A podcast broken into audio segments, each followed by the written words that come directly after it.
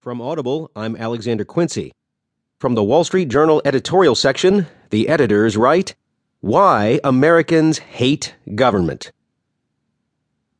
As government expands, so does its potential for abuse. Yet in the Obama era, the media have largely abandoned their role as watchdogs, and even gross abuses of power go unpunished. Consider the sordid persecution of for profit Decker College, which has belatedly received vindication.